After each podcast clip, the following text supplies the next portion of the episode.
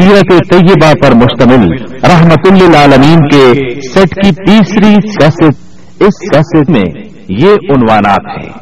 اسلام کی اشاعت و تبلیغ، قریش کا ظلم و ستم، ہجرت حبشہ، سیدنا عمر رضی اللہ عنہ اور سیدنا حمزہ رضی اللہ عنہ کا قبول اسلام۔ شیر ابی طالب، سفر طائف اور عام الحزن لیجیے سماعت فرمائیے کیسے نمبر تین۔ انہی واقعات پر سورہ الگ کی آیات چھ تا انیس نازل ہوئی۔ اور اسی سورت کی پہلی پانچ آیات نازل ہونے کے بعد سب سے پہلے اسلام کا اظہار نبی کریم صلی اللہ علیہ وسلم نے نماز ہی سے کیا تھا۔ اور کفار سے آپ کی مٹ بھیڑ کا آغاز بھی حرم میں آپ کے نماز پڑھنے سے ہوا تھا۔ آیات یہ ہیں۔ كلا إن الإنسان ليطغى أن رآه استغنى إن إلى ربك رجعا أرأيت الذي ينهى عبدا إذا صلى أرأيت إن كان على الهدى أو أمر بالتقوى أرأيت إن كذب وتولى ألم يعلم بأن الله يرى كلا لئن لم ينته لنسفعا بالناصية ناصية كاذبة خاطئة. فليدع ناديه سندع الزبانية كلا لا تطعه واسجد واقترب.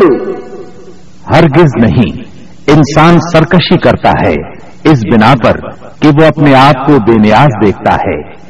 حالانکہ پلٹنا یقیناً تیرے رب ہی کی طرف ہے۔ تم نے اس شخص کو دیکھا جو ایک بندے کو منع کرتا ہے جبکہ وہ نماز پڑھتا ہو۔ تمہارا کیا خیال ہے؟ اگر وہ بندہ راہ راست پر ہو یا تقوی کی تلقین کرتا ہو۔ تمہارا کیا خیال ہے؟ اگر یہ منع کرنے والا شخص حق کو جھٹلاتا اور منہ موڑتا ہو۔ کیا وہ نہیں جانتا کہ اللہ دیکھ رہا ہے؟ ہرگز نہیں۔ اگر وہ باز نہ آیا، تو ہم اس کی پیشانی کے بال پکڑ کر کھینچیں گے۔ اس پیشانی کو جو جھوٹی اور خطا کار ہے۔ وہ بلا لے اپنے حامیوں کی ٹولی کو۔ ہم بھی عذاب کے فرشتوں کو بلا لیں گے۔ ہرگز نہیں۔ اس کی بات نہ مانو اور سجدہ کرو اور اپنے رب کا قرب حاصل کرو۔ آپ کے چچا ابو لہب کو آپ سے اس حد تک کدورت اور عداوت ہو گئی تھی کہ ہر جگہ آپ کے پیچھے پیچھے جاتا اور جب بھی آپ کسی سے مخاطب ہوتے تو شور مچا دیتا، غلط ملت باتیں کر کے اس شخص کو بات سننے سے روک دیتا۔ دراصل نبی صلی اللہ علیہ وسلم کے بارے میں ابو لہب کا موقف شروع سے یہی تھا، جبکہ قریش نے اس وقت اس طرح کی بات سوچی بھی نہیں تھی۔ حج کے دنوں میں بھی ابو لہب نبی کریم صلی اللہ علیہ وسلم کو جھٹلانے کے لیے بازاروں اور اجتماعات میں آپ کے پیچھے لگا رہتا تھا۔ تارف بن عبداللہ محاربی کی روایت سے معلوم ہوتا ہے کہ یہ شخص صرف زبان سے جھٹلانے ہی پر اکتفا نہیں کرتا تھا، بلکہ پتھر بھی مارتا تھا۔ ان پتھروں سے آپ کی ایڑیاں خون آلود ہو جاتی تھیں۔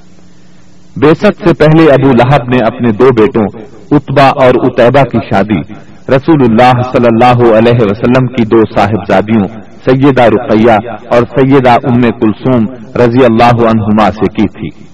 جب آپ نے نبوت کا اعلان فرمایا، توحید کی تبلیغ کی، تو اس نے نہایت سخت رویہ اختیار کیا اور اپنے دونوں بیٹوں کو مجبور کیا کہ وہ آپ کی بیٹیوں کو طلاق دے دیں۔ چنانچہ ان دونوں نے طلاق دے دی۔ اسی طرح جب نبی صلی اللہ علیہ وسلم کے دوسرے صاحبزادے عبداللہ کا انتقال ہوا تو ابو لہب کو اس قدر خوشی ہوئی کہ وہ دوڑتا ہوا اپنے دوستوں کے پاس پہنچا اور انہیں یہ خبر سنائی کہ محمد معاذ اللہ اب تر یعنی نسل بریدہ ہو گئے ہیں۔ ابو لہب کی بیوی ام جمیل بھی رسول اللہ صلی اللہ علیہ وسلم کی دشمنی میں اس سے پیچھے نہیں تھی۔ اس کا نام اروا تھا۔ جو ہر بن امیہ کی بیٹی اور ابو سفیان کی بہن تھی۔ یہ آپ کے راستے میں رات کے وقت کانٹے بچھا دیا کرتی تھی۔ بہت بد زبان تھی، فساد برپا کرنے والی تھی۔ قرآن میں اسے حمالت الحطب یعنی لکڑی ڈھونے والی کا لقب دیا گیا ہے۔ جب اسے معلوم ہوا کہ اس کی اور اس کے شوہر کی مذمت میں قرآن نازل ہوا ہے، تو وہ رسول اللہ صلی اللہ علیہ وسلم کو تلاش کرتی ہوئی آئی۔ آپ خانہ کعبہ کے پاس مسجد حرام میں تشریف فرما تھے۔ سیدنا ابو بکر صدیق رضی اللہ عنہ بھی ساتھ تھے۔ اس کی مٹھی میں پتھر تھے۔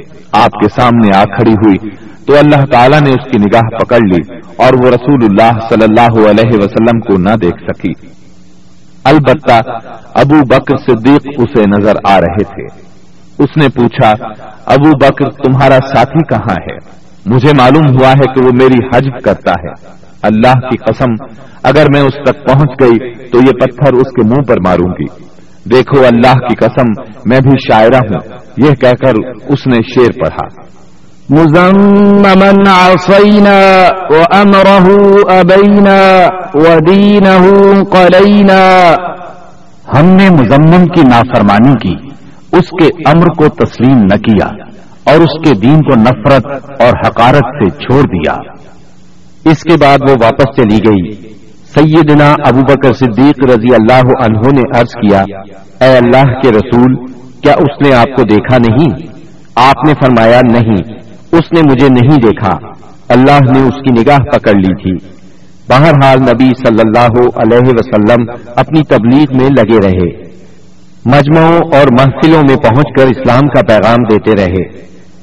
آپ کتاب اللہ کی آیات پڑھتے اور سابقہ رسولوں نے جو پیغام دیا تھا وہی پیغام لوگوں کو سناتے۔ آپ فرماتے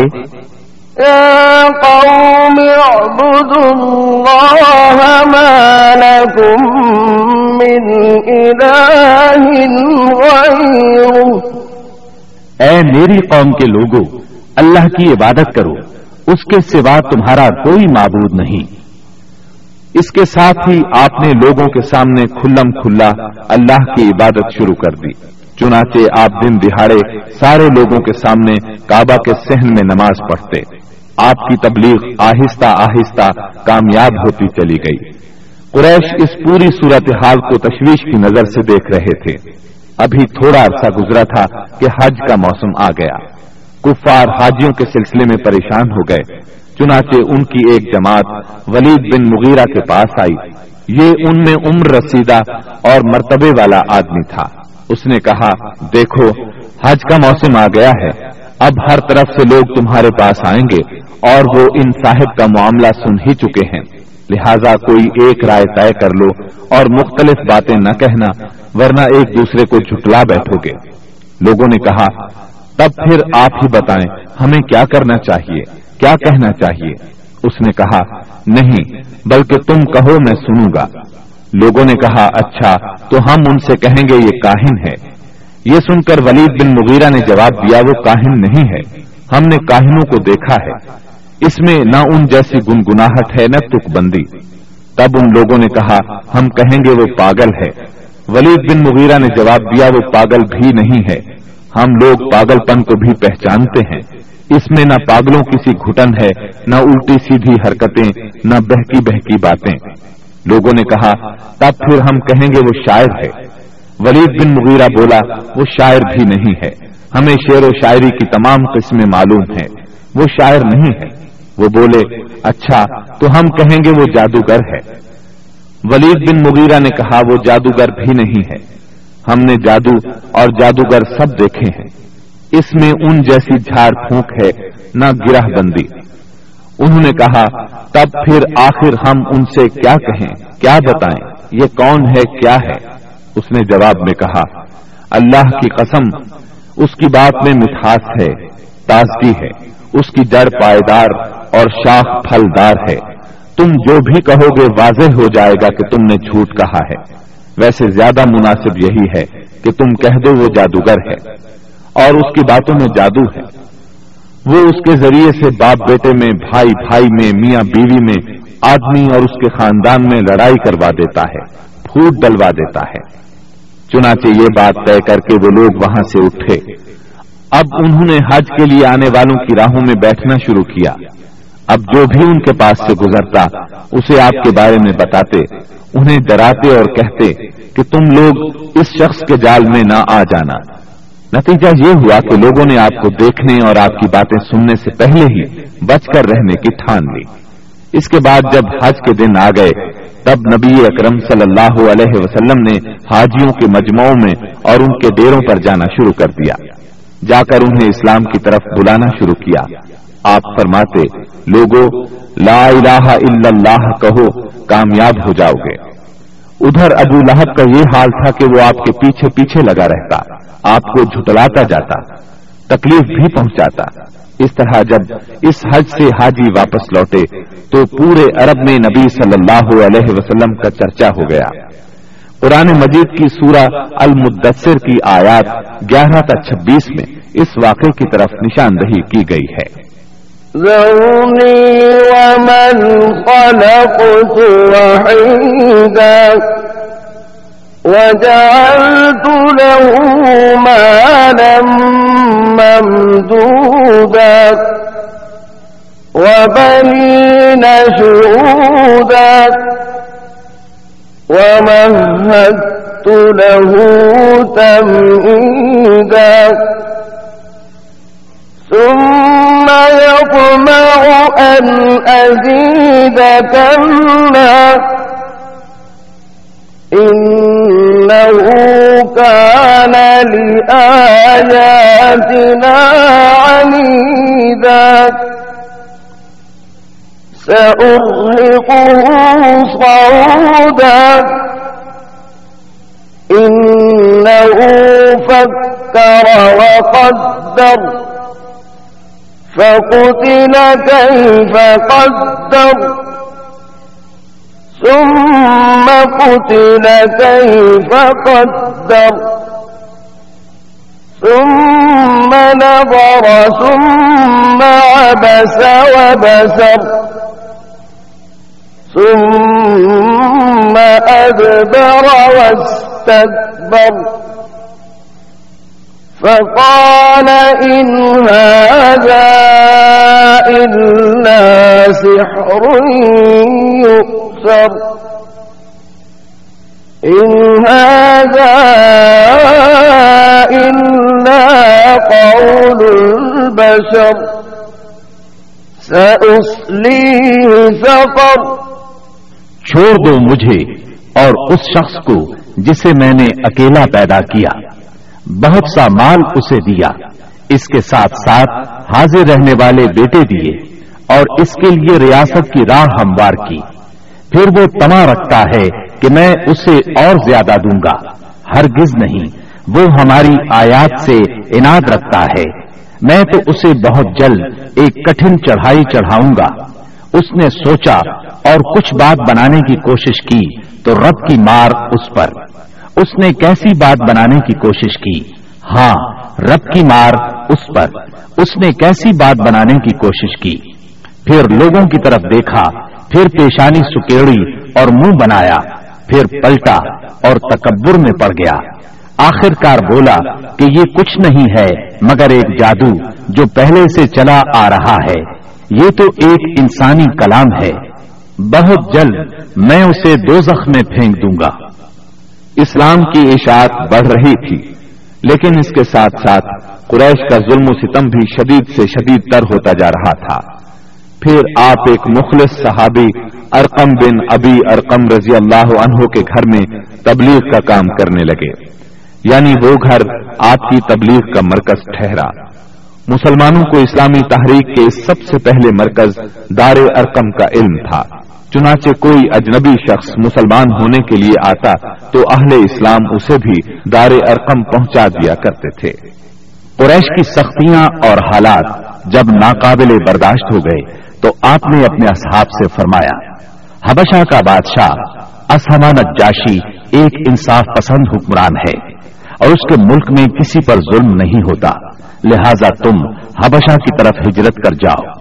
اس ہدایت کے مطابق رجب پانچ نبوت میں صحابہ کرام کے پہلے قافلے نے ہجرت کی۔ اس میں بارہ مرد اور چار عورتیں تھیں اور ان کے امیر سیدنا عثمان بن عفان رضی اللہ عنہ تھے۔ ان کے ساتھ ان کی زوجہ محترمہ سیدہ رقیہ رضی اللہ عنہا تھی یہ نبی اکرم صلی اللہ علیہ وسلم کی صاحبزادی تھی اور یہ سیدنا ابراہیم علیہ السلام اور سیدنا لوت علیہ السلام کے بعد پہلا گھرانہ تھا جس نے اللہ کے راستے میں ہجرت کی تھی۔ یہ لوگ رات کی تاریکی میں خاموشی سے نکلے اور جدہ کے جنوب میں واقع باہر احمر کی بندرگاہ شعیبہ کا رخ کیا۔ خوش قسمتی سے وہاں دو تجارتی جہاز موجود تھے۔ یہ لوگ ان پر سوار ہو کر حبشہ پہنچ گئے۔ ادھر قریش کو ان کی روانگی کا علم ہوا تو مارے غیظ و غضب کے ان کا برا حال ہو گیا۔ فوراً آدمی دوڑائے گئے تاکہ ان حضرات کو پکڑا جا سکے اور خوب سزا دی جا سکے۔ یہاں تک کہ وہ اللہ کا دین چھوڑ دے لیکن ان کے ساحل تک پہنچنے سے پہلے مسلمان سمندر میں دور جا چکے تھے۔ لہذا یہ لوگ ساحل سے نامراد واپس آ گئے۔ اس ہجرت کے کوئی دو ماہ بعد رمضان پانچ نبوت میں ایک روز رسول اللہ صلی اللہ علیہ وسلم مسجد حرام میں تشریف لائے۔ اس وقت وہاں قریش کے بہت سارے لوگ موجود تھے۔ ان میں ان کے سردار اور بڑے بڑے لوگ بھی تھے۔ آپ نے ان کے درمیان کھڑے ہو کر سورہ نجم کی تلاوت شروع کر دی۔ ایسا نفیس کلام انہوں نے پہلے کبھی نہیں سنا تھا۔ اب جو ان کے کانوں میں گونجا تو بے خود ہو گئے۔ دم بخود ہو کر سنتے رہ گئے۔ اس طرح خاموش اور ساکت ہو گئے کہ آپ کو روکنے کا ہوش بھی نہ رہ گیا۔ بلکہ سورت کے آخر میں جب ڈانٹ ڈپٹ والی آیات آئیں تو ان کے دل کانپ گئے، ہوش اڑ گئے۔ اور جو ہی آپ نے یہ حکم سنایا کہ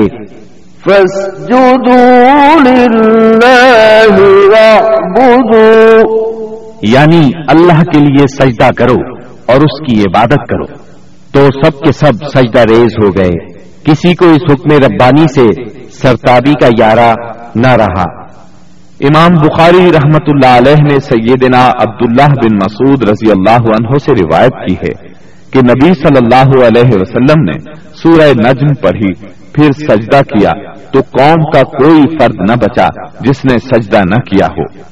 ایک آدمی نے ایک مٹھی کنکری یا مٹی کی لی اور اس کو اپنے چہرے کے اوپر تک لے گیا اور کہا، میرے لیے یہی کافی ہے. بعد میں میں نے دیکھا کہ وہ حالت کفر میں مارا گیا۔ یہ امیہ بن خلف تھا جو بدر کے دن مارا گیا۔ گویا اس وقت جتنے لوگ تھے، ان میں سے بس ایک امیہ بن خلف ایسا تھا جس نے مکمل طور پر سجدہ نہیں کیا۔ البتہ ایک مٹھی میں کنکریاں لے کر اپنی پیشانی تک لے گیا۔ اس نے سجدہ کرنے والوں کا بس اس حد تک ساتھ دیا تھا۔ اس واقعے کی خبر حبشہ پہنچ گئی یعنی تمام قریش کے سجدہ کرنے کی خبر۔ اس پر مسلمانوں نے سمجھا کہ وہ سب کے سب مسلمان ہو گئے ہیں۔ وہ سب خوشی خوشی ماہ شوال میں مکے کی طرف روانہ ہو گئے۔ لیکن جب مکے کے اس قدر قریب پہنچ گئے کہ ایک دن سے بھی کم وقت کی مسافت باقی رہ گئی، تب انہیں اصل بات کا پتہ چلا۔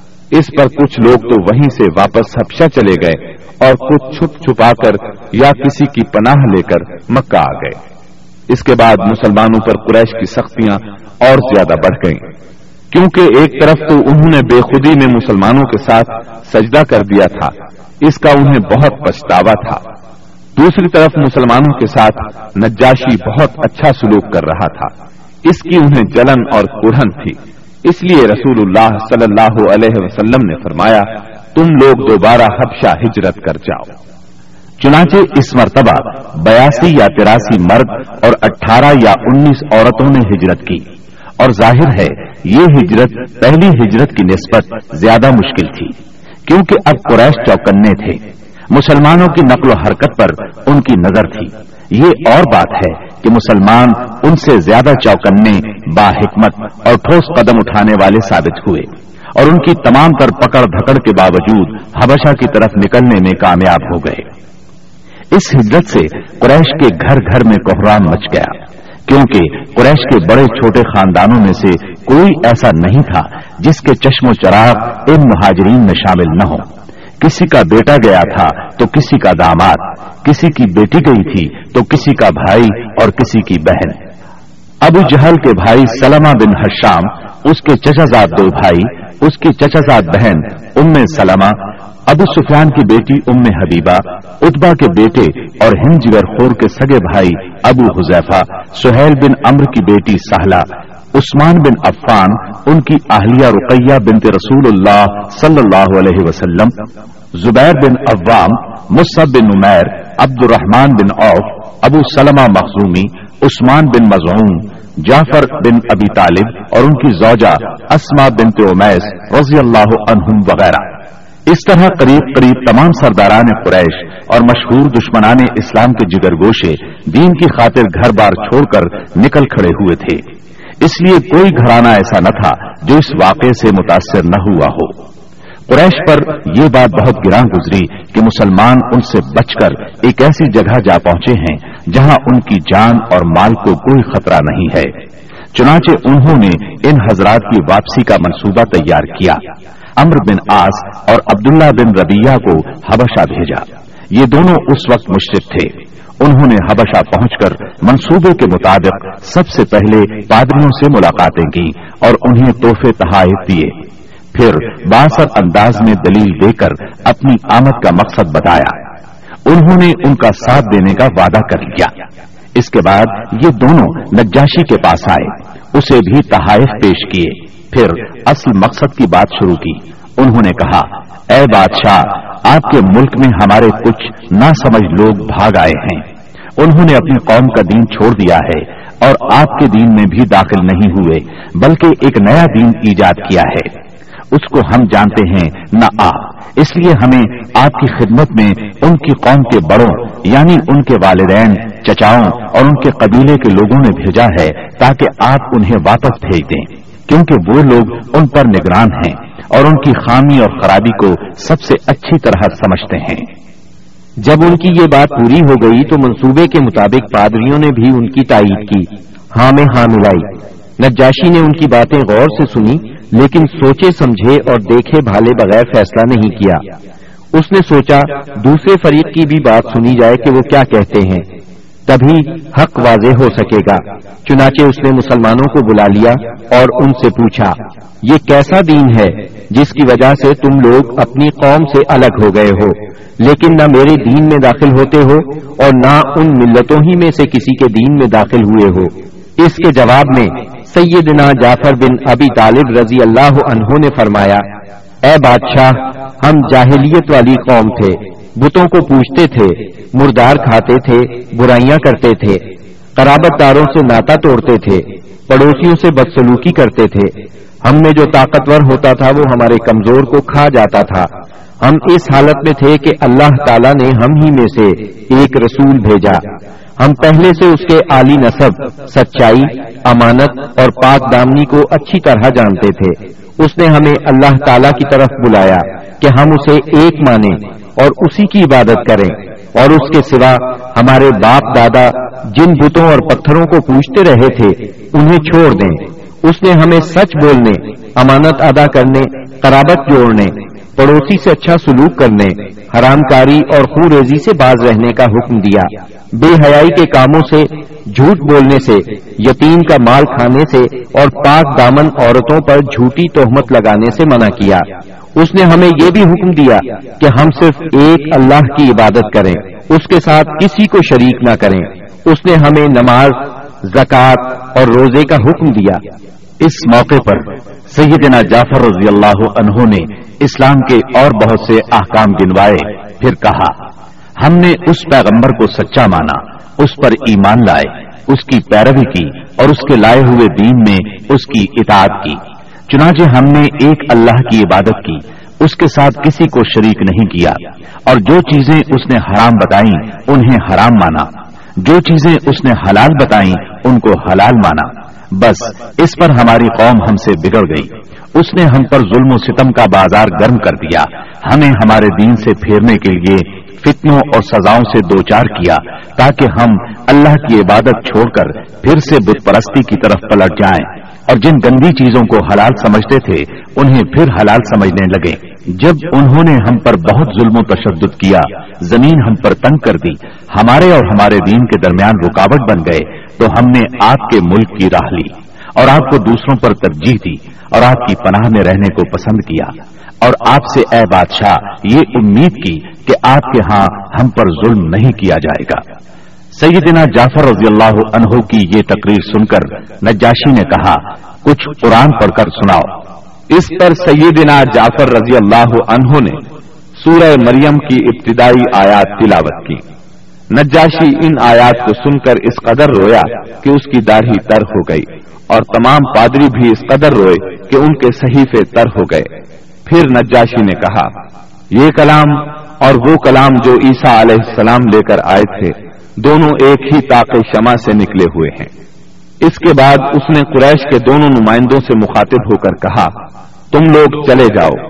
اللہ کی قسم، میں انہیں تمہارے حوالے نہیں کر سکتا۔ اور نہ ان کے خلاف کوئی چال چلی جا سکتی ہے۔ دوسرے دن امر بن آس نے ایک خطرناک ترین تدبیر اختیار کی۔ نجاشی سے جا کر کہا، اے بادشاہ، یہ لوگ عیسیٰ علیہ السلام کے بارے میں ایک بڑی بات کہتے ہیں۔ اس پر نجاشی نے پھر مسلمانوں کو بلوایا اور سیدنا عیسیٰ علیہ السلام کے بارے میں سوال کیا۔ سیدنا جعفر رضی اللہ عنہ نے فرمایا، ہم ان کے بارے میں وہی بات کہتے ہیں جو نبی صلی اللہ علیہ وسلم لے کر آئے ہیں۔ یعنی وہ اللہ کے بندے ہیں۔ اس کے رسول، اس کی روح اور اس کا وہ کلمہ ہے، جسے اللہ نے کماری پاک دامن مریم علیہ السلام کی طرف القاع کیا تھا۔ اس پر نجاشی نے زمین سے تنکا اٹھایا اور کہا، اللہ کی قسم، جو کچھ تم نے کہا ہے، اس سے عیسیٰ علیہ السلام اس تنکے کے برابر بھی بڑھ کر نہیں تھے۔ چنانچہ تم لوگ میرے ملک میں امن اور چین سے رہو۔ جو تمہیں گالی دے گا، اس پر تاوان لگایا جائے گا۔ مجھے سونے کا پہاڑ ملے تو بھی میں گوارا نہیں کروں گا کہ تم میں سے کسی کو ستایا جائے۔ اس کے بعد اس نے حکم دیا کہ قریش کے نمائندوں کو ان کے تحفے واپس کر دیے جائیں۔ چنانچہ یہ دونوں صاحبان منہ لٹکائے واپس مکہ لوٹ آئے اور مسلمانوں نے وہاں اچھے دیار میں اچھے ہمسائے کے ساتھ قیام کیا۔ بہرحال مشرقین کی چال ناکام ہو گئی۔ یہ بات ان کی سمجھ میں آ گئی کہ وہ مسلمانوں سے عداوت اپنے دائرہ اختیار میں رہ کر ہی کر سکتے ہیں۔ لیکن پھر اس کے مقابلے میں انہوں نے ایک خوفناک بات سوچی۔ دراصل انہیں اچھی طرح احساس ہو گیا تھا کہ اس مسئلے سے نمٹنے کے لیے ان کے سامنے دو ہی راستے رہ گئے ہیں۔ یہ کہ رسول اللہ صلی اللہ علیہ وسلم کو طاقت کے ذریعے تبلیغ سے روک دیں یا پھر آپ کے وجود ہی کا صفایا کر دیں۔ تاہم دوسری صورت ان کے لیے بہت مشکل تھی۔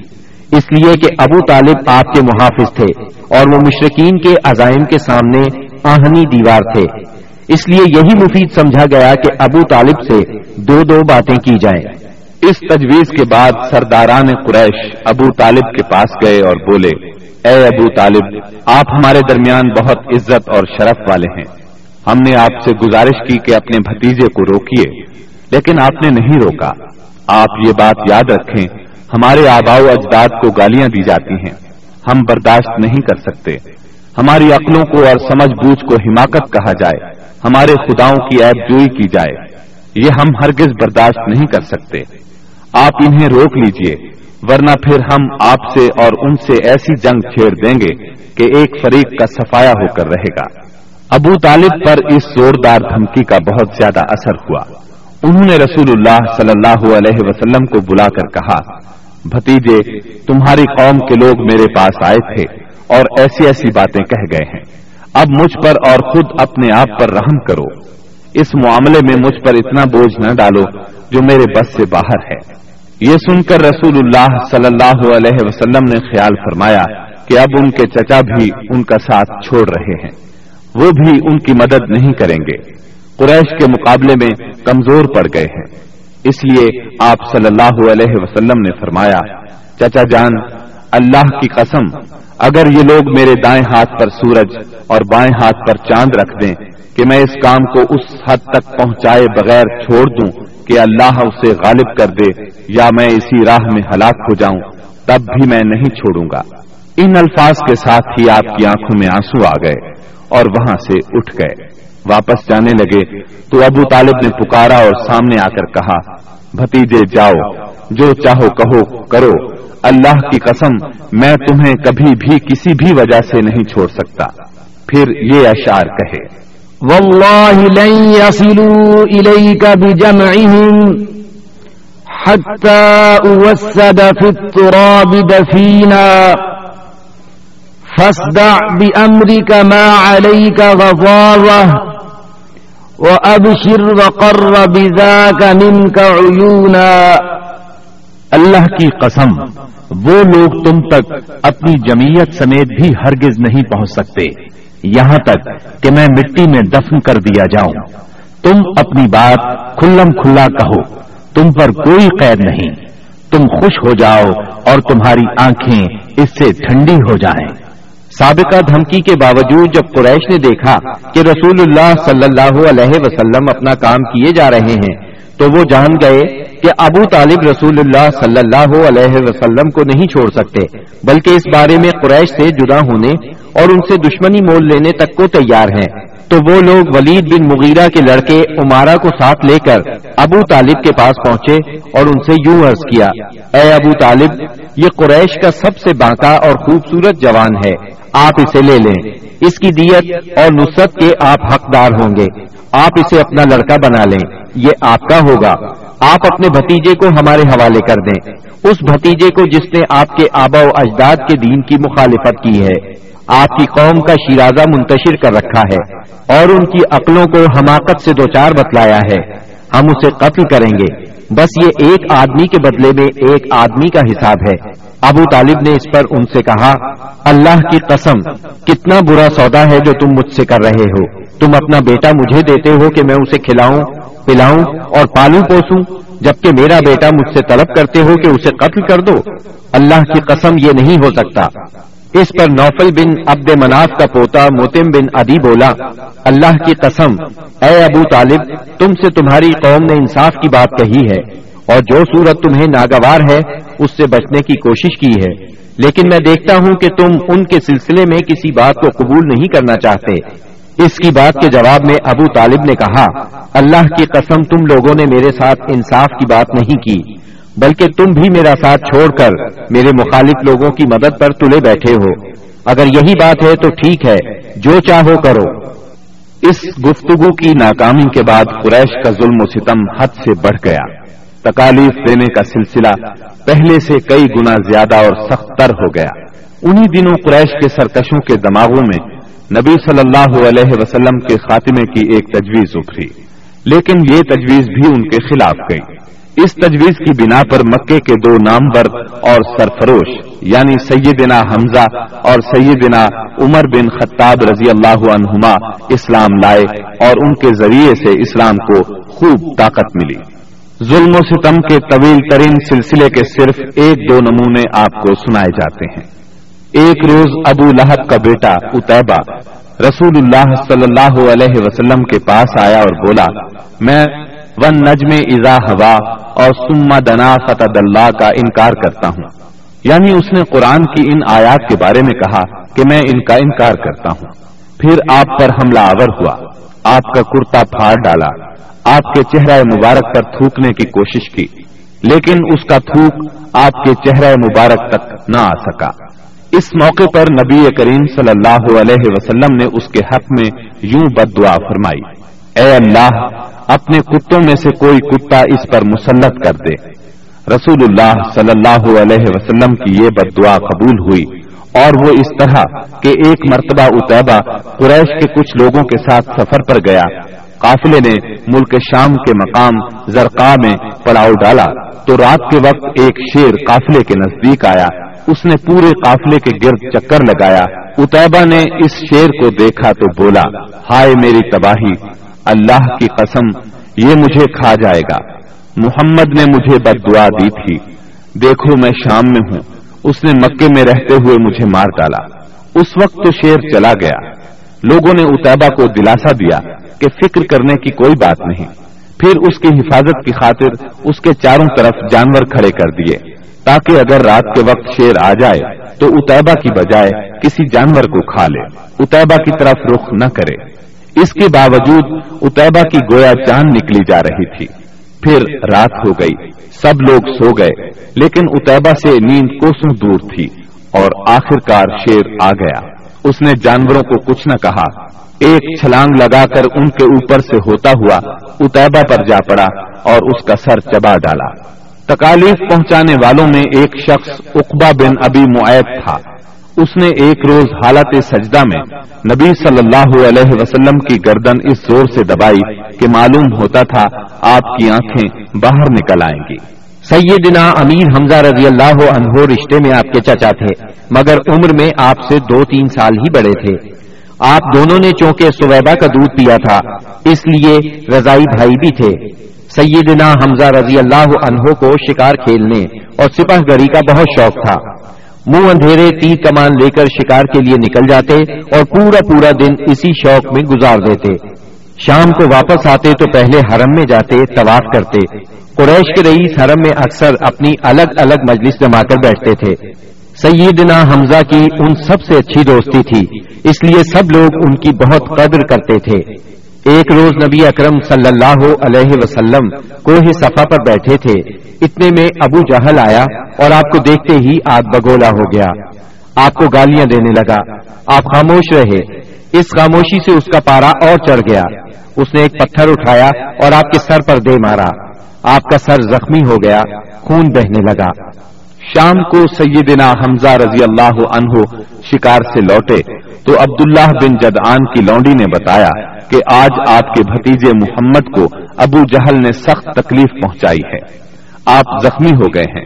سیدنا حمزہ رضی اللہ عنہ نے یہ سنا تو غصے سے بھڑک اٹھے۔ آخر آپ ان کے قریبی عزیز تھے۔ سیدھے ابو جہل کے پاس گئے اور بولے، تو میرے بھتیجے کو گالی دیتا ہے۔ حالانکہ میں اسی کے دین پر ہوں۔ اس کے بعد کمان سے اس زور سے مار ماری کہ ابو جہل اس کمان سے زخمی ہو گیا۔ اب سیدنا حمزہ رضی اللہ عنہ آپ صلی اللہ علیہ وسلم کے پاس پہنچے اور بولے، بھتیجے، تمہیں یہ سن کر خوشی ہوگی کہ میں نے ابو جہل سے تمہارا بدلہ لے لیا ہے۔ اس پر نبی اکرم صلی اللہ علیہ وسلم نے فرمایا، چچا، میں ایسی باتوں سے خوش نہیں ہوا کرتا۔ اگر آپ میری خوشی چاہتے ہیں تو اس کا آسان اور سیدھا سادہ طریقہ یہ ہے کہ آپ مسلمان ہو جائیں۔ سیدنا امیر حمزہ رضی اللہ عنہ کے دل پر اس جملے کا اتنا اثر ہوا کہ انہوں نے اسی وقت کلمہ پڑھا اور اسلام قبول کر لیا۔ سیدنا حمزہ رضی اللہ عنہ کے ایمان لانے کے تین دن بعد سیدنا عمر بن خطاب بھی اسلام لے آئے۔ وہ قریش مکہ کے بہت بڑے ستون اور مددگار تھے۔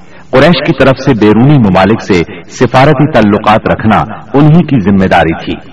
اسلام قبول کرنے سے پہلے آپ مسلمانوں کے سخت خلاف تھے، بہت سخت گیر تھے۔ طبیعت میں غصہ بہت تھا۔ ایک رات رسول اللہ صلی اللہ علیہ وسلم خانہ کعبہ کے پاس نماز پڑھ رہے تھے۔ سیدنا عمر رضی اللہ عنہ نے چھپ کر چند آیات سن لی۔ ان کے دل میں آیا کہ یہ حق ہے، لیکن پھر بھی اپنے خیالات پر جمے رہے۔ یہاں تک کہ ایک روز نبی صلی اللہ علیہ وسلم کا کام تمام کرنے کی نیت سے تلوار لے کر نکل کھڑے ہوئے۔ راستے میں ان کی ملاقات سیدنا نوائم بن عبداللہ سے ہوئی۔ یہ نئے نئے مسلمان ہوئے تھے۔ اس لیے ابھی ان کے اسلام لانے کی خبر سیدنا عمر رضی اللہ عنہ کو نہیں ہوئی تھی۔ ان کے ہاتھ میں ننگی تلوار اور چہرے پر شدید غصے کے آثار دیکھ کر انہوں نے پوچھا خیر تو ہے عمر، دوپہر کے وقت ننگی تلوار لیے کدھر کا ارادہ ہے؟ سیدنا عمر رضی اللہ عنہ نے جواب دیا، محمد کو قتل کرنے کے لیے جا رہا ہوں۔ یہ سن کر نوائم بولے، محمد کو قتل کرنے سے پہلے اپنے گھر کی خبر لو۔ تمہاری بہن فاطمہ اور تمہارے بہنوئی سعید تمہارا دین چھوڑ کر اسلام قبول کر چکے ہیں۔ سیدنا عمر یہ سن کر آگ بگولا ہو گئے۔ سیدھے بہن کے گھر پہنچے۔ اس وقت گھر میں قرآن کے ایک معلم، سیدنا خباب بن ارق رضی اللہ عنہ، انہیں قرآن پڑھا رہے تھے۔ دروازے پر دستک کی آواز سن کر ان کی بہن فاطمہ بنت خطاب نے قرآن کے اوراق چھپا دیے۔ خباب بن ارد بھی ایک طرف چھپ گئے۔ اب بہنوئی نے دروازہ کھولا۔ دروازہ کھلتے ہی سیدنا عمر رضی اللہ عنہ نے پوچھا، تم کیا پڑھ رہے تھے مجھے دکھاؤ۔ ساتھ ہی سعید بن زید کو مارنے لگے۔ بہن نے اپنے خاون کو چھڑانے کی کوشش کی تو ان پر بھی ٹوٹ پڑے۔ وہ بھی زخمی ہو گئیں۔ ان کے منہ سے خون بہنے لگا۔ جوش میں آ کر بولی، جو جی میں آئے کر لو عمر، ہم مسلمان ہو چکے ہیں۔ سیدنا عمر رضی اللہ عنہ نے بہن کو زخمی دیکھا تو شرمندہ ہوئے اور نرم آواز میں بولے، مجھے سناؤ تم کیا پڑھ رہے تھے؟ میں جاننا چاہتا ہوں تمہارا دین کیا ہے۔ فاطمہ بنت خطاب رضی اللہ عنہا نے جوش کے عالم میں چند جملے کہے، پھر فرمایا جاؤ پہلے غسل کرو، پھر دکھائیں گے ہم کیا پڑھ رہے تھے۔ غسل کے بعد انہیں قرآن اوراق دکھائے گئے۔ انہیں نرم پڑتے دیکھ کر سیدنا خباب بن ارد بھی کونے سے نکل کر سامنے آ گئے۔ قرآن کے اوراق پر سورہ تاہا کی چند آیات تھیں۔ سیدنا عمر رضی اللہ عنہ نے ان کو پڑھا تو کایا پلٹ گئی اور بولے، یہ تو بہت عمدہ چیز ہے۔ بتاؤ مسلمان کس طرح ہوتے ہیں۔ سیدنا خباب بن ارت نے کہا، اے عمر، جمعرات کی رات رسول اللہ صلی اللہ علیہ وسلم نے اللہ تعالی سے دعا کی تھی کہ اے اللہ ابو جہل یا عمر بن خطاب سے اسلام کو تقویت دے۔ تمہیں خوشخبری ہو کہ یہ سعادت تمہارے حصے میں آ رہی ہے۔ رسول اللہ صلی اللہ علیہ وسلم دار ارقم میں ہیں۔ سیدنا عمر رضی اللہ عنہ ان کے ساتھ دار ارقم پہنچے۔ دروازے پر دستک دی۔ دروازہ کھلنے پر اندر موجود لوگ سیدنا عمر رضی اللہ عنہ کو دیکھ کر چونک اٹھے۔ نبی صلی اللہ علیہ وسلم کو بتایا تو آپ نے فرمایا، آنے دو۔ سیدنا عمر رضی اللہ عنہ اندر داخل ہوئے۔ آپ صلی اللہ علیہ وسلم نے ان کا کرتا پکڑ کر کھینچا اور فرمایا، عمر کس ارادے سے آئے ہو۔ سیدنا عمر رضی اللہ عنہ نے فوراً کلمہ پڑھا اشاد اللہ الہ الا اللہ و ان کا رسول اللہ۔ میں گواہی دیتا ہوں کہ یقیناً اللہ کے سوا کوئی لائق عبادت نہیں اور یقیناً آپ اللہ کے رسول ہیں۔ یہ اس قدر اچانک اور اس قدر غیر متوقع تھا کہ وہاں موجود تمام صحابہ بے ساختہ پکار اٹھے، اللہ اکبر، دار ارقم گونج اٹھا۔ سیدنا عمر رضی اللہ عنہ کا ایمان لے آنا کوئی معمولی واقعہ نہیں تھا۔ مسلمانوں میں خوشی کی لہر دوڑ گئی۔ دوسری طرف قریش اپنی تدابیر میں مصروف تھے۔ ایک روز کچھ سردار مسجد حرام میں محفل جمائے بیٹھے تھے، جبکہ آپ ایک کونے میں الگ بیٹھے تھے۔ مسلمانوں کی بڑھتی ہوئی تعداد نے قریش کی پریشانی میں بہت اضافہ کر دیا تھا۔ لہذا اس موقع پر ابو سفیان کے خسر اتبا بن ربیہ نے قریش کے سرداروں سے کہا، صاحب، اگر آپ لوگ پسند کریں تو میں جا کر محمد سے بات کروں اور ان کے سامنے چند تجاویز رکھوں۔ شاید کہ وہ ان میں سے کوئی تجویز مان لیں اور ہم لوگ بھی اس کو قبول کر لیں۔ ہو سکتا ہے اس طرح وہ ہماری مخالفت سے باز آ جائیں۔ سب حاضرین نے اس بات سے اتفاق کیا۔ اتبا اٹھ کر آپ کے پاس پہنچا اور آپ کے پاس بیٹھ گیا۔ آپ نے اس کی طرف دیکھا تو وہ بولا، بھتیجے، تم اپنی قوم میں اپنے نصب اور خاندان کے اعتبار سے جو حیثیت رکھتے ہو، وہ تمہیں معلوم ہے۔ مگر تم اپنی قوم پر ایک بڑی مصیبت لے آئے ہو۔ تم نے جماعت میں تفریقہ ڈال دیا ہے۔ ساری قوم کو تم بے وقوف ٹھہراتے ہو۔ قوم کے معبودوں اور اس کے دین کی برائی کرتے ہو۔ اور ایسی باتیں کرنے لگے ہو جن کے معنی یہ ہیں کہ ہم سب کے باپ دادا کافر تھے۔ اب ذرا میری بات سنو۔ کچھ تجاویز تمہارے سامنے رکھتا ہوں۔ ان پر غور کرو۔ شاید کہ ان میں سے کسی کو تم قبول کر لو۔ اس کے خاموش ہونے پر آپ نے فرمایا، ابو الولید، آپ کہیں، میں سن رہا ہوں۔ اس نے کہا، بھتیجے، یہ کام جو تم نے شروع کیا ہے، اس سے اگر تمہارا مقصد مال حاصل کرنا ہے تو ہم سب مل کر تمہیں اتنا کچھ دینے کے لیے تیار ہیں کہ تم ہم میں سب سے زیادہ مالدار ہو جاؤ گے۔ اگر اس سے اپنی بڑائی چاہتے ہو، تو ہم تمہیں اپنا سردار بنانے کے لیے تیار ہیں۔ کسی معاملے کا فیصلہ تمہارے بغیر نہیں کیا کریں گے۔ اگر بادشاہت ہی چاہتے ہو، تو ہم تمہیں اپنا بادشاہ بنا لیتے ہیں۔ اور اگر تم پر کوئی جن آتا ہے، جسے تم خود دور کرنے پر قادر نہیں ہو، تو ہم بہترین طبیبوں سے اپنے خرچ پر تمہارا علاج کروا دیتے ہیں۔ اتبا یہ باتیں کرتا رہا۔ آپ خاموشی سے سنتے رہے۔ جب وہ اپنی کہہ چکا، تب آپ نے فرمایا اچھا اب میری سنو۔ اس کے بعد آپ نے بسم اللہ الرحمن الرحیم پڑھ کر سورہ حامیم السجدہ کی تلاوت شروع کی۔ اتبا اپنے دونوں ہاتھ پیچھے زمین پر ٹکائے سنتا رہا۔ جب آپ نے آیت سجدہ یعنی آیت نمبر اڑتیس پر پہنچ کر سجدہ کیا، پھر سر اٹھا کر فرمایا اے ابو الولید، میرا جواب آپ نے سن لیا۔ اب آپ جانے اور آپ کا کام۔ ان آیات مبارکہ کا ترجمہ بھی آپ سن لیں۔ جو رسول صلی اللہ علیہ وسلم نے اتبا کے سامنے اس کی باتوں کے جواب میں پڑھی۔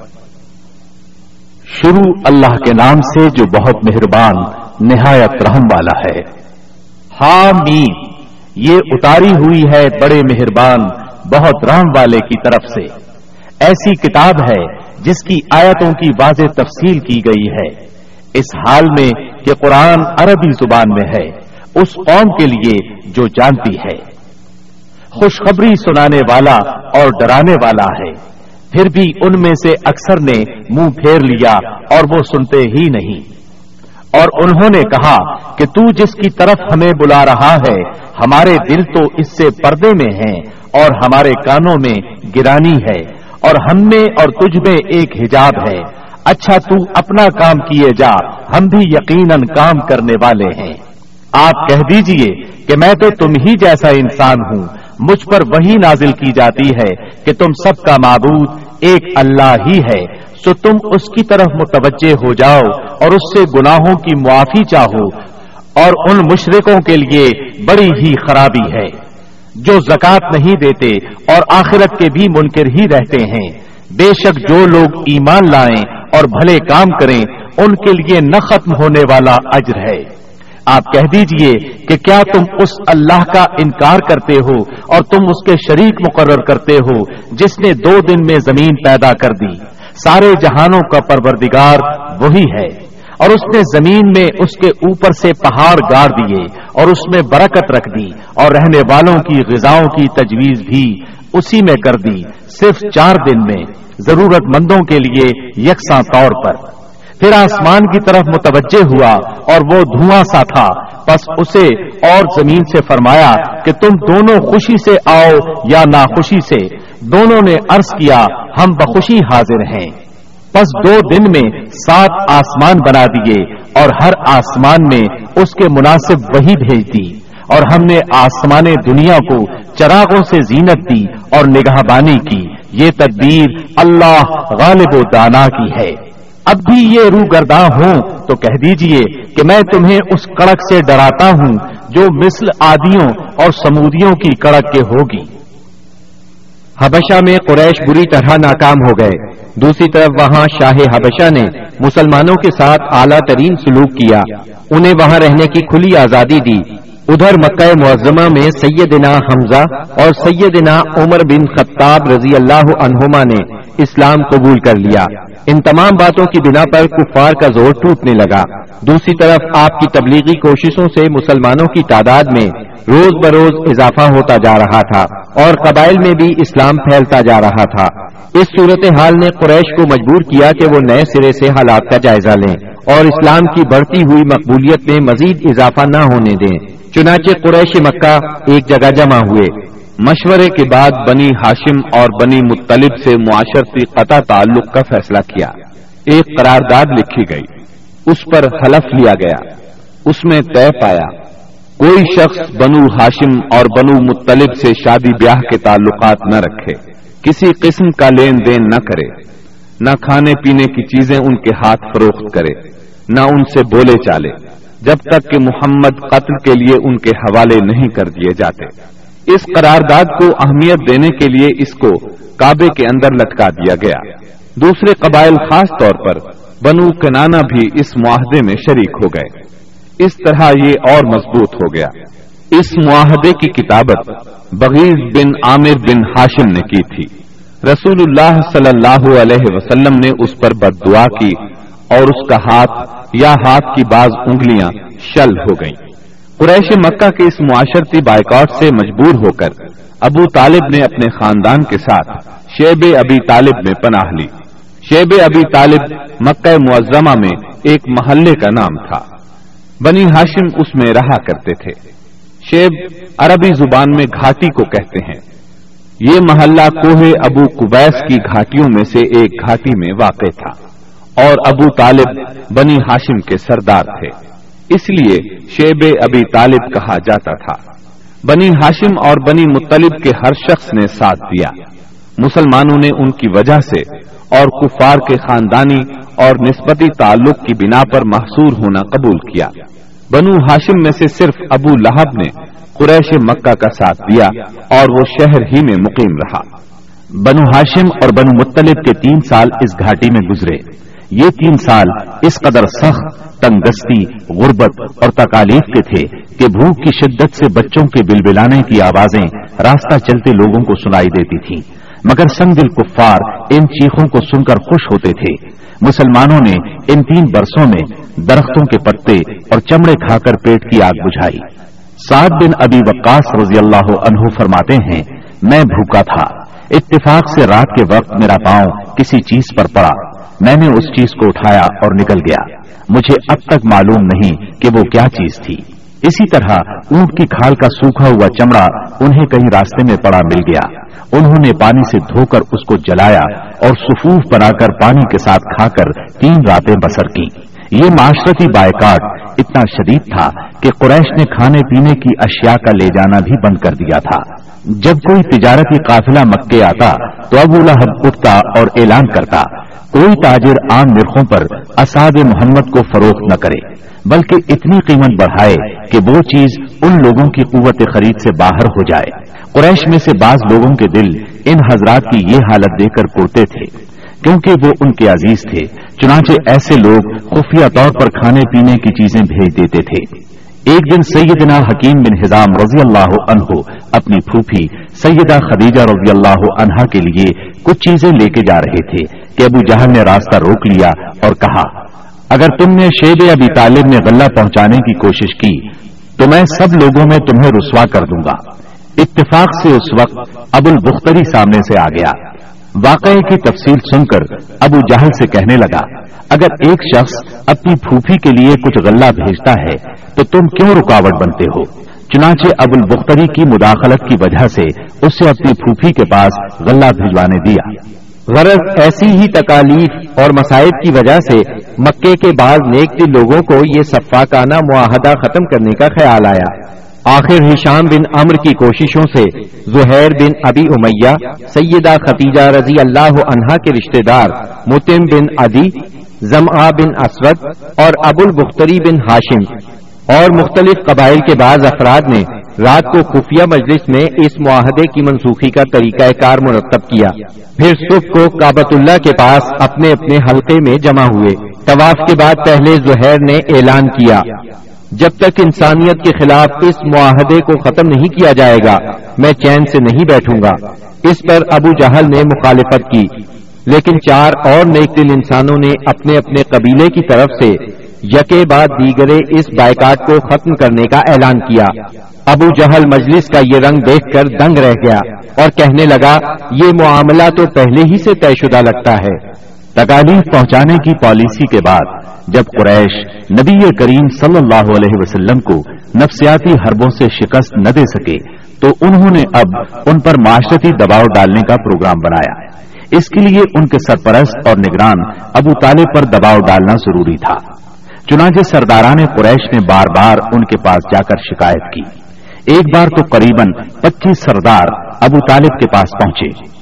ان میں ابو جہل، ابو سفیان، امیہ بن خلف اتبا اسود بن عبد المطلب اور شہبہ شامل تھے۔ انہوں نے پہلے تو آپ کے خلاف اپنی شکایات بیان کی، پھر کہا ہم آپ کے سامنے ایک انصاف کی بات پیش کرتے ہیں۔ آپ کا بھتیجا ہمیں ہمارے دین پر چھوڑ دے اور ہم اسے اس کے دین پر چھوڑ دیتے ہیں۔ وہ جس معبود کی عبادت کرنا چاہے کرے، ہمیں اس سے کوئی غرض نہیں، مگر وہ ہمارے معبودوں کی برائی نہ بیان کرے۔ اور یہ کوشش نہ کرتا پھرے کہ ہم اپنے معبودوں کو چھوڑ دیں۔ آپ ہم سے اس شرط پر اس کی صلح کرا دیں۔ ان کے خیال میں مصالحت کا اس سے اچھا طریقہ کیا ہو سکتا تھا؟ ابو طالب نے نبی اکرم صلی اللہ علیہ وسلم کو بلایا اور ساری بات بیان کی۔ آپ نے جواب میں فرمایا، چچا جان، میں تو ان کے سامنے ایک ایسا کلمہ پیش کرتا ہوں، جسے اگر یہ جان لیں تو پورا عرب ان کے تابع اور اجم ان کا جزیہ گزار ہو جائے گا۔ اس پر ان لوگوں نے کہا، تم ایک کلمہ کہتے ہو ہم ایسے دس کلمے کہنے کو تیار ہیں، مگر یہ تو بتاؤ، وہ کلمہ کیا ہے؟ آپ نے جواب میں فرمایا، لا الہ الا اللہ۔ اس پر وہ سب غصے اور تکبر سے اٹھ کھڑے ہوئے۔ اس وقت وہ جو باتیں کہتے ہوئے وہاں سے نکلے، ان کا ذکر قرآن کریم کی سورہ سواد کی آیات ایک تا سات میں آیا ہے۔ صاد والقرآن ذي الذكر بل الذين كفروا في عزة وشقاق كم أهلكنا من قبلهم من قرن فنادوا ولا تحين مناص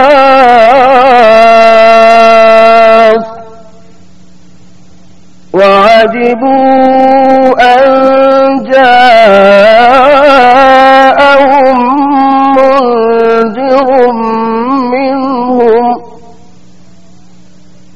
وقال الكافرون هذا ساحر كذاب. أجعل الآلهة إلها واحدا. إن هذا لشيء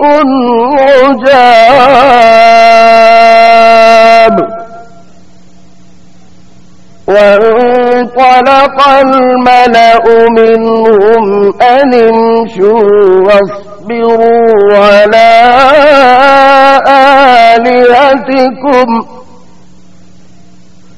إن هذا لشيء يراد ما سمعنا بهذا في الملة الآخرة إن هذا إلا اختلاق سوت اس نصیحت والے قرآن کی قسم، بلکہ کفار غرور و مخالفت میں پڑے ہوئے ہیں۔ ہم نے ان سے پہلے بھی بہت سی امتوں کو تباہ کر ڈالا، تو انہوں نے ہر چند چیخ پکار کی، لیکن وہ وقت چھٹکارے کا نہ تھا۔ اور کافروں کو اس بات پر تعجب ہوا کہ انہی میں سے ایک انہیں ڈرانے والا آ گیا، اور کہنے لگے کہ یہ تو جادوگر اور جھوٹا ہے۔ کیا اس نے اتنے سارے معبودوں کا ایک ہی معبود کر دیا؟ واقعی، یہ بہت ہی عجیب بات ہے۔ ان کے سردار یہ کہتے ہوئے چلے کہ چلو جی اور اپنے معبودوں پر جمے رہو۔ یقیناً، اس بات میں کوئی غرض ہے۔ ہم نے تو یہ بات پچھلے دین میں بھی نہیں سنی۔ کچھ نہیں، یہ تو صرف من گھڑت ہے۔ نبی اکرم صلی اللہ علیہ وسلم اور آپ کے صحابہ کرام رضی اللہ عنہم کو اس مصیبت سے نجات تو مل گئی، لیکن قریش کے تین سالہ بائیکاٹ نے بہت سے حضرات کی صحت برباد کر دی تھی۔ آپ شہر میں تشریف لائے ہی تھے کہ آپ کے چچا ابو طالب بیمار پڑ گئے اور چند روز بعد ہی وفات پا گئے۔ صحیح بخاری میں مسیب رحمت اللہ علیہ سے مروی ہے کہ جب ابو طالب کی وفات کا وقت آیا تو نبی کریم صلی اللہ علیہ وسلم ان کے پاس تشریف لے گئے۔ اتفاق سے اس وقت ابو جہل اور عبداللہ بن ابی امیہ بھی ابو طالب کی عیادت کے لیے موجود تھے۔ رسول اللہ صلی اللہ علیہ وسلم نے فرمایا، چاچا جان، آپ لا الہ الا اللہ کہہ دیجیے، بس ایک کا لیما جس کے ذریعے میں اللہ تعالی کے پاس آپ کے لیے حجت پیش کر سکوں گا۔ اسی وقت ابو جہل اور عبداللہ بن ابی امیہ نے دخل اندازی کی۔ بولے، ابو طالب، کیا تم اپنے باپ عبد المطلب کے دین سے پھر جاؤ گے؟ یہ سن کر ابو طالب ذرا دیر کے لیے رکے۔ پھر بولے، میں عبد المطلب کے دین پر مرتا ہوں۔ اس کے بعد ابو طالب نے آپ کی طرف دیکھا اور کہا میں کلمہ شہادت کہہ دیتا، لیکن قریش کہیں گے کہ ابو طالب موت سے ڈر گیا۔ یہ سن کر آپ نے فرمایا، میں آپ کے لیے مغفرت کی دعا کرتا رہوں گا، جب تک اللہ مجھے ایسا کرنے سے منع نہ کر دے۔ اس پر سورہ توبہ کی آیت ایک سو ما كان للنبي والذين آمنوا أن يستغفروا للمشركين ولو كانوا ولو كانوا أولي قربى من بعد ما تبين لهم من بعد ما تبين لهم أنهم أصحاب الجحيم نبی اور اہل ایمان کے لیے درست نہیں کہ مشرقین کے لیے دعائیں مغفرت کریں، اگرچہ وہ قرابت دار ہی کیوں نہ ہو جبکہ ان پر واضح ہو چکا ہے کہ وہ جہنمی ہیں۔ جناب ابو طالب کی وفات کے چند روز بعد سیدہ خدیجہ رضی اللہ عنہا نے انتقال فرمایا۔ آپ اپنے شفیق چچا کی وفات کے صدمے سے ابھی سنبھلے بھی نہیں تھے کہ سیدہ خدیجہ رضی اللہ عنہا جیسی جانصار اور غم گسار رفیقہ حیات دنیا سے رخصت ہو گئیں۔ ان کی وفات نبوت کے دسویں سال ماہ رمضان میں ہوئی۔ اس وقت ان کی عمر پینسٹھ برس تھی۔ رسول اللہ صلی اللہ علیہ وسلم کا ارشاد ہے، جس وقت لوگوں نے میرے ساتھ کفر کیا، وہ مجھ پر ایمان لائیں۔ جس وقت لوگوں نے مجھے جھٹلایا، انہوں نے میری تصدیق کی۔ جس وقت لوگوں نے مجھے محروم کیا، انہوں نے مجھے اپنے مال میں شریک کیا۔ اور اللہ نے مجھے ان سے اولاد دی اور دوسری بیویوں سے کوئی اولاد نہ دی۔ ان کی میت خود آپ نے قبر میں اتاری۔ اس سال کا نام خود آپ نے عام الحزن رکھا۔ یہ نام تاریخ اسلام کا جز بن گیا۔ جناب ابو طالب اور سیدہ خدیجت القبرا کی وفات کے بعد کفار مکہ اور بھی زیادہ دلیر ہو گئے۔ پہلے سے زیادہ آپ کو تنگ کرنے لگے۔ یہاں تک کہ آپ کا گھر سے نکلنا بھی مشکل ہو گیا۔ ابو طالب کی وفات پر ابو لہب بنو ہاشم کا سردار بنا۔ شروع ہی میں اس نے اعلان کر دیا کہ آپ اپنے اقوال اور اعمال کے ذمہ دار ہیں۔ یہ اعلان گویا آپ کو برادری سے خارج کر دینے کے برابر تھا کہ جو چاہے آپ کو معاذ اللہ قتل کر دے۔ قبیلہ آپ کی حمایت نہیں کرے گا۔ آخر کار آپ شوال دس نبوت، اواخر مئی یا اوائل جون چھ سو انیس عیسوی کو اس ارادے سے طائف تشریف لے گئے کہ بنی ثقیف کو اسلام کی طرف بلائیں اور اگر وہ اسلام قبول نہ کریں تو انہیں کم از کم اس بات پر آمادہ کریں کہ وہ آپ کو اپنے ہاں چین سے بیٹھ کر کام کرنے کا موقع دیں۔ طائف مکہ معظمہ سے ساٹھ میل کے فاصلے پر پہاڑوں میں ایک سرسبز و شاداب مقام ہے۔ جو اپنی خوشگوار آب و ہوا کی وجہ سے اہل حجاز کے لیے ایک صحت افزا مقام کی حیثیت رکھتا ہے۔ جس وقت آپ نے طائف کا سفر اختیار کیا، وہاں قبیلہ بنو ثقیف برسر اقتدار تھا۔ آپ کو اس وقت کوئی سواری تک میسر نہیں تھی۔ مکہ معظمہ سے طائف تک کا سفر آپ نے پیدل طے کیا۔ آپ کے ساتھ صرف زید بن حارثہ رضی اللہ عنہ تھے۔ راستے میں جس قبیلے سے گزر ہوتا، اسے اسلام کی دعوت دیتے، لیکن کسی نے بھی دعوت قبول نہ کی۔ وہاں پہنچ کر آپ نے دس دن قیام فرمایا۔ اس قیام کے دوران ثقیف کے تین سرداروں کے پاس گئے، جو آپس میں بھائی تھے، جن کے نام یہ ہیں، عبد یا لیل، مسعود اور حبیب۔ ان کے والد کا نام امر بن عمیر ثقفی تھا۔ آپ نے انہیں اللہ کی اطاعت اور اسلام کی مدد کی دعوت دی۔ انہوں نے انکار کر دیا اور خوف محسوس کیا کہ کہیں ان کا نوجوان طبقہ آپ کی تبلیغ سے متاثر نہ ہو جائے۔ مجبوراً آپ کو طائف چھوڑنا پڑا۔ جب آپ وہاں سے نکلے تو ثقیف کے سرداروں نے اپنے ہاں کے لفنگوں کو آپ کے پیچھے لگا دیا۔ وہ راستے کے دونوں طرف دور تک آپ پر آوازیں کستے چلے گئے۔ انہوں نے گالیاں بھی دی اور پتھر بھی مارے۔ اس قدر پتھر مارے، اس قدر پتھر مارے کہ آپ زخموں سے چور ہو گئے اور اس قدر خون نکلا کہ آپ کے جوتے مبارک بھی خون سے بھر گئے۔ آپ کے پاؤں مبارک جوتوں میں چپک گئے۔ مؤثر سامعین، ابھی آپ دارالسلام اسٹوڈیو سے سیرت طیبہ پر مشتمل رحمت اللہ کے سیٹ کی تیسری کیسٹ سن رہے تھے۔